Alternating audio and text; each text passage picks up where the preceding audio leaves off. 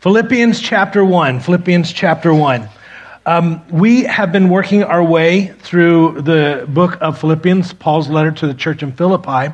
And if you're new to Calvary, one of the things that we do is we'll take a book of the Bible, we'll start in the beginning, and we begin teaching our way through. That's primarily what we do on Sunday morning. So we find ourselves in this tiny little book called Philippians. So I want to put a map just to, by way of refresher.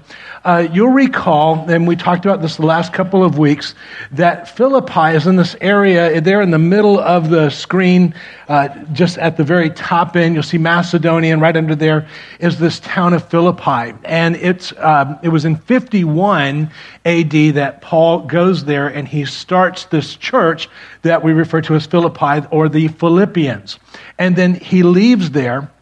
And then it's 11 years later, as Paul writes back to them, again, 11 years later in 62 AD, Paul is in Rome, which is at the top part of the screen, all the way over to the left, and Paul is a prisoner of Rome at this point. And Paul has been a prisoner for the past four years. And the first two years, he was a prisoner in a dungeon there in, in northern Israel, in a town called Caesarea. And then he's transported to Rome as, as a, a prisoner. But one of the things that we find, or what we found and we find, and we've looked at this the last couple of weeks, that they're on the top of your outline, in this book called the Book of Acts, which is the history book of the New Testament, when it describes Paul's imprisonment there in Rome, it says, For two and a half years, Paul stayed there in his own rented house, and uh, we underline rented, and welcomed all who came to see him boldly and without hindrance, and preached the kingdom of God and taught about the Lord Jesus Christ. And so we highlighted that although Paul was a prisoner of Rome, at this point he's in kind of a house arrest. And one of the questions that we asked that first week was how does a guy who is a prisoner in Rome, who is wearing chains, and we looked at that, that he was actually wearing chains. He can't go out and get a job. How is it that he has the finances to actually have a rented house. And what we found is it was because of this church in Philippi. They had sent a large financial gift so that Paul could move out of the dungeon and into some rented facilities. So, Paul, the, the first reason that Paul writes this letter back to the Philippians is to be a thank you note for their, for their support. As a matter of fact, in chapter 1, verse 5, Paul says, in view of your participation in the gospel from the first day until now. We talked about that first week about how they had been supporting his ministry for the past 11 years.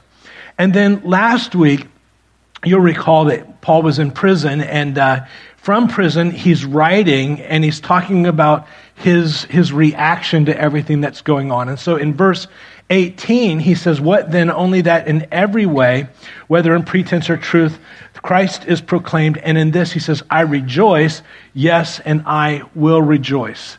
Uh, Paul had made certain decisions about the priorities of his life. And because of that, even though his current situation was very difficult, he was still able to say, I rejoice because my purpose is the gospel. So whether I'm here, there, or wherever, this is what's most important to me. And then we came to verse 21. And you'll recall from last week, Paul makes this statement. He says, For to me to live, for to me to live is Christ, and to die is gain. And what we did at that point, we put on our outlines and we had, For me to live is, and there was a blank. And the truth is, all of us have to decide what goes into that blank. What goes into that blank. So we, we left it there last week. Now, there's a, a couple of things that, that's important as we get into this. First of all, Philippians is considered by many to be their favorite book in the New Testament, but it's also the, the number one book, I would say, that tends to fly in the face of most of what we hold to in Western Christianity. And we're certainly going to see that today. And uh, as we get into this today, I wanted to ask just a couple of questions that can be running in the back of our minds as, as we go through some of these verses. First of all, the question I would have is, is what does it mean to be a Christian? What does that mean? What's the goal? Is the goal that we walk down the aisle somewhere and pray a prayer? Is the goal that we were baptized somewhere, we were christened? Is, is that the goal? The second question I would have, and we talked about this last week, is why is it that God leaves us here after we are saved, born again, we become believers, why does he leave us here, not just immediately take us home? Is there something else? And then the, the third question would be that as Christians, are there expectations that God has of us? Not expectations to make us become Christians, but are there expectations that God has of us because we are Christians? And what would those expectations be? Well, what we're going to find is that the Philippian church, by and large, is doing great. So this is not going to be a letter of correction, but it's going to be a letter of encouragement. So we have to read it from that perspective. Each week, the big question for me is what do you leave in and what do you leave out? And so today we're going to stick with just the main points. There's so much more. Uh, maybe we'll come back and pick up some of those later on, but today we're just going to focus in on some of the main points. Also, important to understand that Paul's writing to a certain culture, a certain group of people with a certain language, and sometimes in the translation, some things can be somewhat lost. So, we're going to look at some of those things today. So, you'll recall last week in verse 26, Paul says to them, he's writing from this imprisonment, he says, so that your proud confidence in me may, be, may abound in Christ Jesus through my coming to you again. And we talked about last week, Paul hoped to be able to be released from this imprisonment and then ultimately go back and see the Philippians. But then we pick it up in verse 27, and I put verse 27 on our outline. I'm going to take it from our outline. So I hope to be able to be released and come see you. But he says, But whatever happens, whatever happens, conduct yourselves, and you see that word there, we'll come back to that, in a manner worthy of the gospel of Christ. Please underline gospel of Christ because he's going to tie whatever that conduct is with the gospel of Christ. Then, whether I come and see you or only hear about you in my absence, I will know that you stand firm in one spirit, contending. If you read this in your Bible, some of your Bibles might say striving, and there's a Greek word there, we'll come back to that, as one man, and then underline for the faith of the gospel. So Paul's going to point everything back to the gospel. And uh, Paul says, I want you to conduct yourself, live your lives in keeping with the gospel, worthy of the gospel. And the thing that we see about Paul is whether he's in prison or whether he's out of prison, whether he's free or whatever's going on in his life, he always conducts himself uh, in a way that's worthy of the gospel. But I wanted to come back to that word conduct there, there on your outline. That word conduct is the, the Greek word from which our English word politics comes from. And uh, there on your outline, apollatumi. I'm, I'm probably butchering the pronunciation, but you wouldn't know if I was or wasn't. But so, anyways, so, so yeah, it's palut there. So, but that word, I put the definition there, it just means to behave as a citizen. Does everybody see that? It means to behave as a citizen. And uh, so the question that I need to ask myself here is Am I conducting myself here, am I conducting myself here as a citizen of heaven? And that's, that's uh, what he's trying to get to. Now, this is chapter one. When we get to chapter three, Paul is going to say there in your outline, but our citizenship is in heaven. And I want you to notice that word. It's the same word, a slightly different tense, but it's the same word. It just means to be a citizen. Now, Paul is saying here that as believers, and he's writing to this church in Philippi, he says, you are to live your lives as though you are citizens in heaven. As, as Christians, as born again believers, our goal, our purpose has to be attached to the gospel. And that's what Paul keeps attaching it to, is the gospel. And this is a great word to describe our, our relationship with God's kingdom to hold that we are citizens. Because what we find, and I want you to write this down, that citizenship comes with rights and responsibilities. Rights and responsibilities. And, and we all get that. You know, for, for me, when I was 18 years old, I had to sign up for what they call selective service. Uh, we called it the draft. You had to sign up for that. And uh, so I did that, and ultimately uh, I joined the Army and I served my country through, through the, the military and the Army. I found that when I got a job as a citizen, one of the things that I noticed is that our country places a high value on taxes. And uh, so there was a certain chunk of my paycheck that was removed. And if you don't think our country places a high value on taxes, just don't pay them for two or three years and you'll find out real quick what a high value that is. Well, I remember when I was 21, there was a very kind policeman, and he explained to me that part of being a good citizen is to not drive my motorcycle at 85 miles an hour with an expired tag and a suspended license. And he explained that to me in the air conditioned comfort of his car as together we drove downtown. Now, I'd like to tell you that I got the message on the first trip. But truth be told, it took several trips before I began to connect the dots and take my citizenship up a notch. Am I alone in this? I am alone in this. well, thank you for your righteousness. so, what you learn is that there's rights to being a citizen, but there's also responsibilities. You know, our country right now is very divided. And uh, there are those who are very frustrated that some want to come to the country. They want all the benefits, the rights that come with being a citizen of this country. And yet, on the other hand, you know, they, they, there's medical and there's education and there's housing and some things that, that they really want. But they don't necessarily want the responsibility that comes with being a citizen. And that's very frustrating. And yet, some who are very frustrated about that are the very same people who will then come to church. And as long as we're talking about the rights and the benefits of our citizenship in heaven, they're all in. But the moment we speak of the responsibilities that come with that citizenship, all of a sudden, end of conversation, we don't talk about that, we're done. And sometimes we don't see uh, what I might suggest would be possibly our own hypocrisy. Our greatest citizenship is in heaven. Does that make sense? So I need to ask myself this question When I think of my citizenship in heaven, do I only focus in on my rights and the benefits of that citizenship? Or do I also focus in on my responsibilities that come with that citizenship? Do I talk about my rights and responsibilities, but at the point where somebody begins to talk about my, uh, my rights and my benefits of that citizenship, but the moment that somebody begins to talk about my responsibilities, do I shut down? That's very telling and very revealing with where I'm really at in my spiritual walk.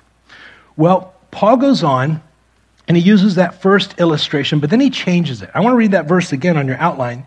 He says, Whatever happens, conduct yourselves in a manner worthy of the gospel of Christ. Always ties it to the gospel. Then, whether I come and see you or only hear about you in my absence, I will know, I will know that you stand firm in one spirit, contending. Uh, that word is also striving, and that word synathleo as one man. And then once again, he ties it to the gospel for the faith of the gospel. Now, that word contending or striving, however it would be in your Bibles, is synathleo, which is a com- compound word. And it just means to wrestle in the company, in the company with, to seek jointly. It's actually two words. So, sin would be the word that we get the word synergy.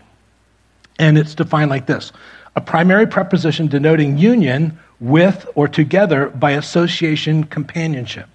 So, Paul is writing to a church. They are all together as a church. And so it's sin athleo. Now, athleo is this the word that we get our English word athlete or athletics. And so that word just means a contest in the public to contend in the competitive games. Paul likens our being believers, and he's writing to this church in Philippi, as to being like a team striving together for one goal. And the goal Paul always brings us back to is the gospel as one man in unity. I think that we are, um, we are striving for the gospel. We're striving in unity when we all find our place in, in, on our team. And this would be our team. So it's, it's striving for the gospel when the, the people get here at 6.30 in the morning and they begin to set up and they make the coffee and they put out the signs. It's, it's striving for the gospel when we give of our time and we speak into the lives of children so that parents can come in and hear the word. It's, it's, it's striving for the gospel when we uh, are part of the hospitality team or we're greeting or we're ushering or we're leading a group or we're finding our place where we're actively striving so that the gospel can go forward. That's the striving.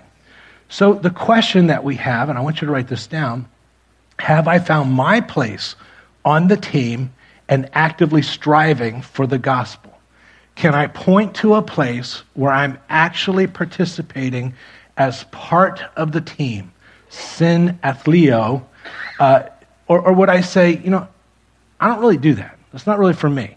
Uh, I, I attend, I'm here, but don't talk to me about striving together as part of the team so that the gospel can go forward. My answer to that question is very telling as to about where I am truly in my spiritual walk. Well, verse 28, he says, In no way alarmed by your opponents, which is a sign of destruction for them, but of salvation for you. And that too from God for to you it has been. Now, my translation says granted. However, your Bible says it, you might, might say given, but you want to underline that word. Granted for Christ's sake, not only to believe in him, but also to suffer for his sake. Verse 30 experiencing the same conflict which you saw in me, and now here to be in me. Paul says, You're now experiencing what you saw in me. 11 years prior, Paul went to Philippi, and you'll recall the story. We looked at it a couple of weeks ago. He was arrested, he was beaten with rods, and those scars would last the rest of his life. He was thrown into prison, and being thrown into prison, he says, What you saw in me, you're now experiencing, which tells us the Philippians are now, for their faith, being arrested. They're being beaten with rods. Uh, they're being thrown into jail. People are not doing business with them. Family members are walking away. So it, it's, it's a very difficult time for them. Now, what's interesting is that in verse 29, Paul says, he says, For to you it has been granted for Christ's sake not only to believe in him, but also to suffer for his sake. Well, that word granted or given, some of your Bibles might say, charizomai, comes from the word charis, which is just the Greek word for gifts. And it means to grant as a favor. And I've put that definition there on your outline. So says, how in the world is that a favor? Well, you want to write this down. Their suffering was given as a gift from God to reveal their faith. See, the, the reality is that non believers will never go through difficulty for Jesus. Non believers will never put Jesus first above their own needs, above their own situation. The very fact that the Philippians, in the midst of difficulty, are still putting God first in their life, they're still enduring for Jesus, only reveals that they're actually believers, is the idea. That's why it's a gift right now, for you and I in America, we're not really going through intense suffering like that. As I read the Bible, if we're here for an extended period of time, if Jesus doesn't come back, that will be the experience. And the Bible is very clear about that.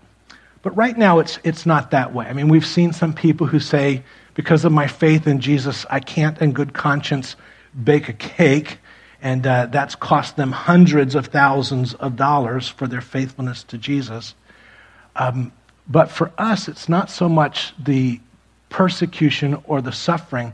For us, the question would be, and you want to write this down, maybe how far am I willing to be inconvenienced for the gospel? I went to a seminar all the way back at the beginning of the 1990s. It was called Reaching the Unchurched in the 1990s. And the lead speaker stand, stood up and he says, Our research has concluded that there's only one thing that the church will not put up with these days. They will put up with bad teaching, they'll put up with heresy, they'll put up with absolute mayhem, immorality, but there's one thing the church will not put up with anymore, and that is to be inconvenienced. And it's amazing how true that can be. So, uh, how far am I willing to be inconvenienced for the gospel? Well, then we come to chapter 2. Now, chapter 2, you, you have to keep in mind that when Paul wrote this, he didn't write chapters and verses, he just wrote a letter. A thousand years later, so that we could all turn to the same place, somebody went through and they put verses and they put chapters, but it wasn't written that way. So, chapter 2, verse 1 is just the next line, it's just the continuation.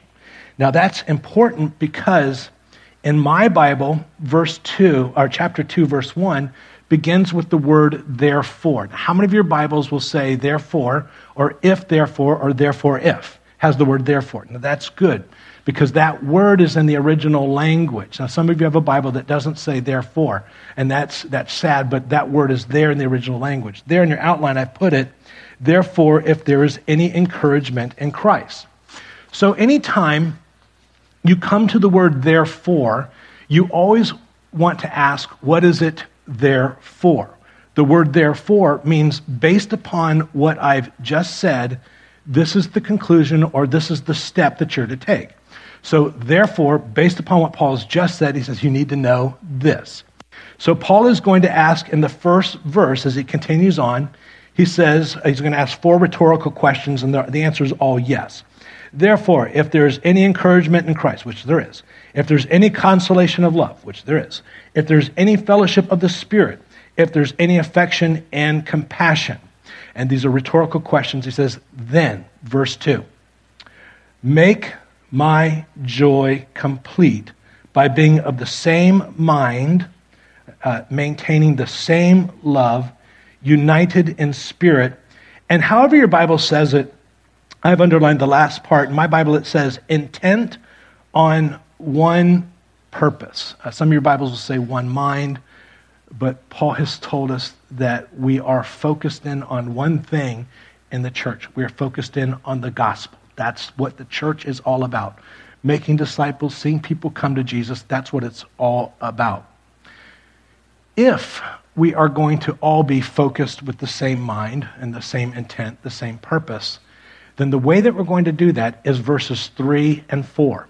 Verses 3 and 4, he says, Do nothing from selfish or empty conceit, but with humility of mind, regard one another as more important than yourselves. Do not merely look out for your own personal interests, but also for the interests of others. So, for the sake of the gospel, the purpose. Uh, Paul says that we're going to have to put the needs of others above our own needs. Paul is writing this to a church that's currently undergoing persecution. So, in its context, you can read into this put others' needs even above yours. So, they're coming to confiscate your house and they're going to arrest you as you're leaving. Don't just think of yourself, think of your neighbor who they're also coming for them also. So you want to put the needs of others above yourself, even in the midst of persecution. As we said a few moments ago, the purpose of the church is to reach people and it's to make disciples. And it's okay, he says, you know, don't just think of, of yourselves only. It's okay to think of yourselves. It's okay to have ambitions, as some of your Bibles say, but just not only. The idea is we have to think of other people as more important than ourselves. So you want to write this down be intent on one purpose. The one purpose is the gospel. We will need to put the interests of others above my own. Here at Calvary, there is a verse that we have gone back to through the years that have helped us to define how we do what we do and, and why we do it. And it comes from the book of Psalms, and David is writing, and David's getting up in years, and he says this now that I'm old and gray, don't forsake me, but give me time to tell this new generation and their children too about all your mighty miracles. David says, as I get older, my, my passion is this. I want to be able to convey this to the next generation. Do you know that on October 1st of this year, an interesting statistic came out? There are, there are now more in our country more practicing witches than there are Presbyterians in our country. And, you know, what's becoming uh, very common is that every year the number of people who attend church goes down ever so slightly. And we've been very blessed that every year the attendance goes up. So that's a, that's a great blessing. And what we also find is that we're doing something that's very unique these days in church world. That is, we open the Bible and we read through and we study and we see what the Lord wants to say, what He'd want to say to us, and how do we apply that to our lives. But when we talk about now that I'm old and gray, don't forsake me, but give me time to tell this new generation and their children too about all your mighty miracles. What has had to happen is that for many of us, we've had to set aside some of our personal preferences because uh, we want to see that next generation reached. One of my favorite people in the congregation is a guy named Jack Burge. If you don't know you need to meet him. Jack turned 101 years old two weeks ago, and he's here every single week. And what I love about Jack, he says, I love it here. I love it here because I see young families opening their Bible. I see them studying. I, I, see them, you know, growing. Now, I'm willing to bet that our musical style is probably not his first choice. But he says, I love it here. You know, I see these families, I see kids, I see, you know, they're opening the Bible and people are growing in the Lord. He says, I, I look at, he says, he says, I look at my kids and they're here and they're studying the Bible and they're serving. Now, his kids are in their early 70s, but, but they're here and they're serving. And it's exciting. But here's what, here's, here's what has to happen. Sometimes we have to set aside our own preferences so that we can reach as God has called us to. So, Paul puts all that out, and then Paul says, So let me give you the ultimate example of somebody who chose to think of our needs even above their own personal comfort. And so we're going to pick it up in verse 5. In verse 5, he says, Have this attitude in yourself. And you want to underline that. Have this attitude in yourself, which was also in Christ. This is going to be the example. Verse 6 Who, although he existed in the form of God, and I'll come back to that word form, however your Bible says it, he did not regard equality with God as a thing to be grasped, but emptied himself, taking the form of a, my translation says bondservant. Some of your Bibles will say servant, some will say slave. However it says it, you want to underline that. And be made in the likeness of men. Being found in the appearance of a man, he humbled himself by becoming obedient, underline the word obedient, to the point of death, even death on a cross. So there, there's a couple of things in this real quick. This is the most Christological verse uh, in the New Testament. There's, this is the verse that says, Jesus is God. And uh, very important. Paul is using Jesus not to, um, uh, he's using Jesus as the example here to a church that's already accepted that Jesus is God. We'll come back and unpack that in another study. But there on your outline, he says, Christ Jesus, who, although he existed in the form of God, and there's that word morphe, uh, uh he existed of God, existed in the form of God, and that word is morphe. That word in the Greek just means the outward expression of the inward nature. So, in times past, uh, Jesus existed in heaven. When they saw him, they saw God because that's who he was on the inside. And so just go ahead and, and write this down that Jesus is God. And if you've been here for any length of time, you know that that is the dividing line for everything that is Christian and everything that is not Christian. All Christians believe that Jesus is, and everyone else believes that Jesus is. It's the dividing line. It's the dividing line. So Jesus is God. So we get that. So but Paul says, I want you to have that same attitude that was in Christ. He's the example. So in verse 6, I put it on your outline.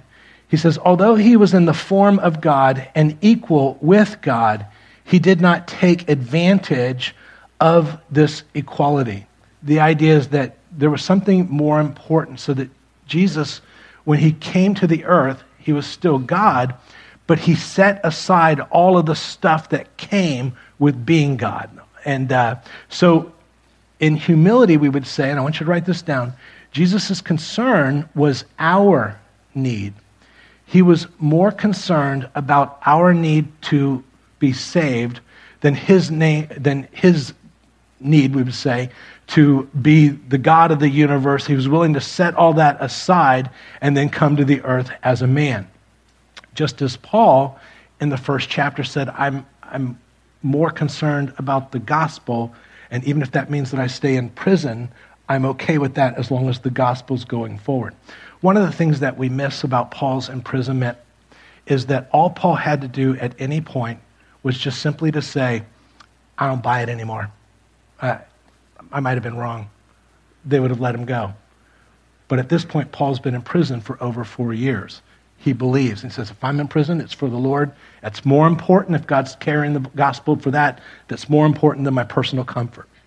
So if Jesus was more concerned about our need, then the question that I need to ask myself is Am I willing to lay aside some of my preferences, my conveniences, so that others can hear about Jesus, so that others can come into a relationship with Him?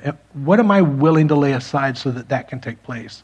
And my answer to that question is very telling as to where I am spiritually. Verse 7, we find that not only did he come to just meet our need, but he came as a servant. I put verse 7 there in your outline. It says, He took upon him the form, and there you see that word morphe again, of a servant. Now, again, morphe just means it's the outward appearance, the outward expression of the inner nature. The reason that word is important here is when Jesus came here to the earth as a servant, he wasn't acting like a servant, it's just who he was. It was his nature to serve when you and I became believers, the, the ideas that we embraced as He stepped in by His Holy Spirit, our nature was changed.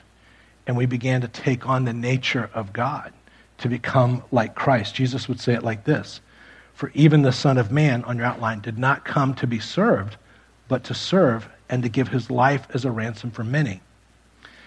All of Jesus' service was for the gospel, so the gospel could go forward. He didn't serve in the general sense that he found a good cause. All of his service had to do with the gospel. Paul points all of our service back to the gospel primarily. So, the question that I have to ask myself is this When the Holy Spirit entered me and I was saved, I was born again, I became a believer, did I receive that part of Him where all of a sudden there is a desire to serve in His kingdom for His purpose? My answer to that question is very revealing as to what's really taking place in my life spiritually. Jesus was the example. Another thing that we find in verse 8, and again, we'll come back to this slower another time, he obeyed sacrificially as the example. I put verse 8 there in your outline. He humbled himself by becoming obedient. And it says, to the point of death, but it didn't stop there. Even death on a cross. You know, it was probably very humbling for Jesus to leave heaven and all that went with heaven to come to the earth as a baby and to become a man. But even more humbling to die, but then it says, even death on a cross. Crucifixion was a form of death that Romans weren't allowed to enter into. Romans didn't die by crucifixion. Only slaves and the lowest of the low, and that was considered the worst of the worst, worst kind of death. And he was willing, on our behalf, to obey God to the point not just to death, but to the most humiliating, horrific death imaginable for our purpose. So, as the example, the question that I have to ask myself is simply if I'm born again, saved, His Spirit has come to dwell within me, uh, and God calls me to obey sacrificially. And I, I don't think God is coming to us saying, Will you follow me and die a horrific death on the cross? I don't think that's for most of us. But what if God came to us and said, I don't want you to die on the cross, but what I'd like you to do is I'd like you to put me first in this area of your life? Would you be willing to obey that sacrificially? What if God were to say, um, I, I want you to uh, participate with me in this area of service or ministry. Now, here's what it's going to mean it, it's going to mean that you might have to rearrange some of your priorities, it might mean that you have to change some of your schedule. But I want you to participate with me, strive, synathleo, in, in this area. Would I be willing to obey that sacrificially?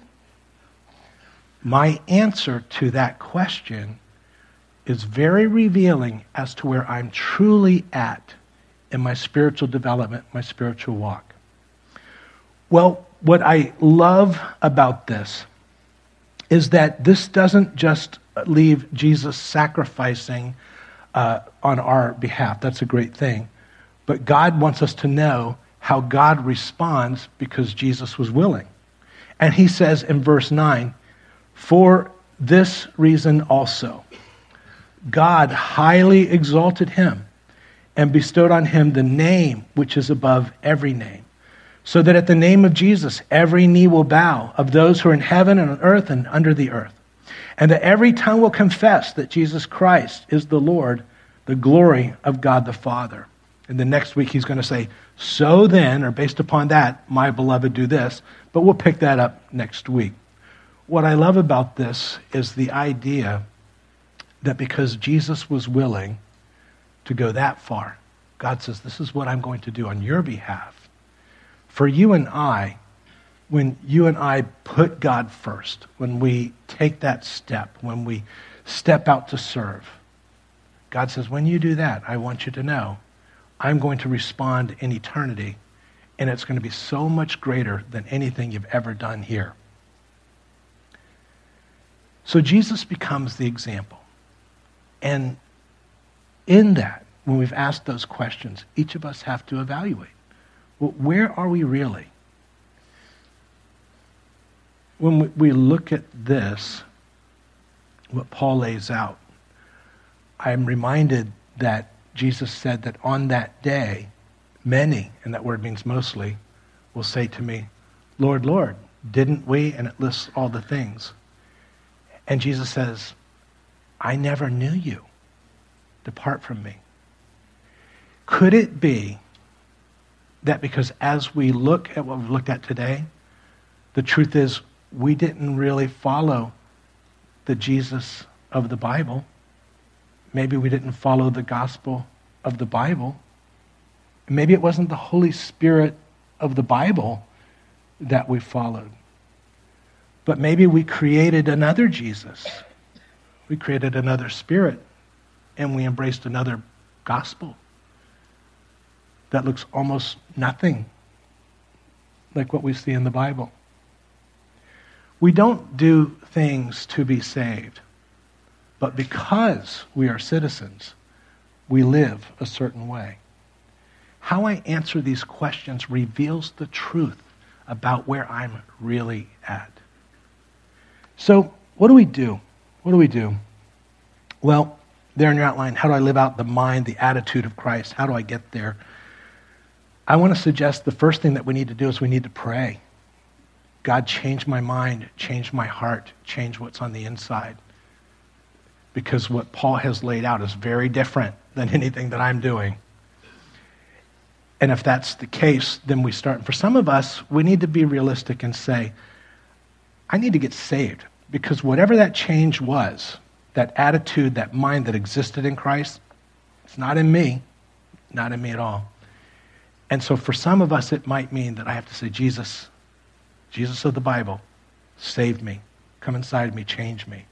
And you have the opportunity to do that today. But second of all, it's not just praying. I have to start. You want to write that down. I've got to take a step. Jesus says something very revealing. He says, But store up for yourselves treasures in heaven where neither moth nor rust destroys, where thieves do not break in or steal, but where, for where your treasure is, there your heart will be also.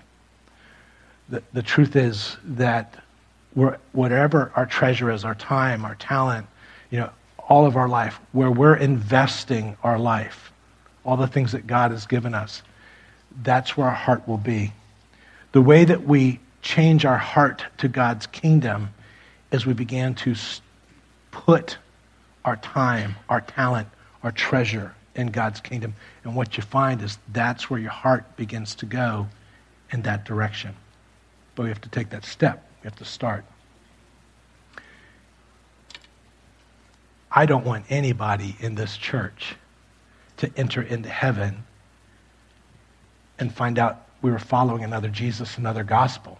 Whatever change that took place inside of me looks nothing like what Paul talks about or what Jesus talks about. And on that day, I don't want anybody to say, Pastor Dan, why didn't you tell me? Why didn't you tell me? So as we close today, each of us has to evaluate where are we really? And as we close in prayer, I want to give you the opportunity, first of all, to invite Jesus, the Jesus of the Bible, to come in. And then beyond that, uh, to invite Jesus to change us so that we can become everything that he wants us to be. Let's pray. Jesus, as we wrap this up today, Lord, we realize that uh, all of us are in different places, and we're here. We're here, and we love you. We just want to make sure that the you that we love is the you that we find in the Bible.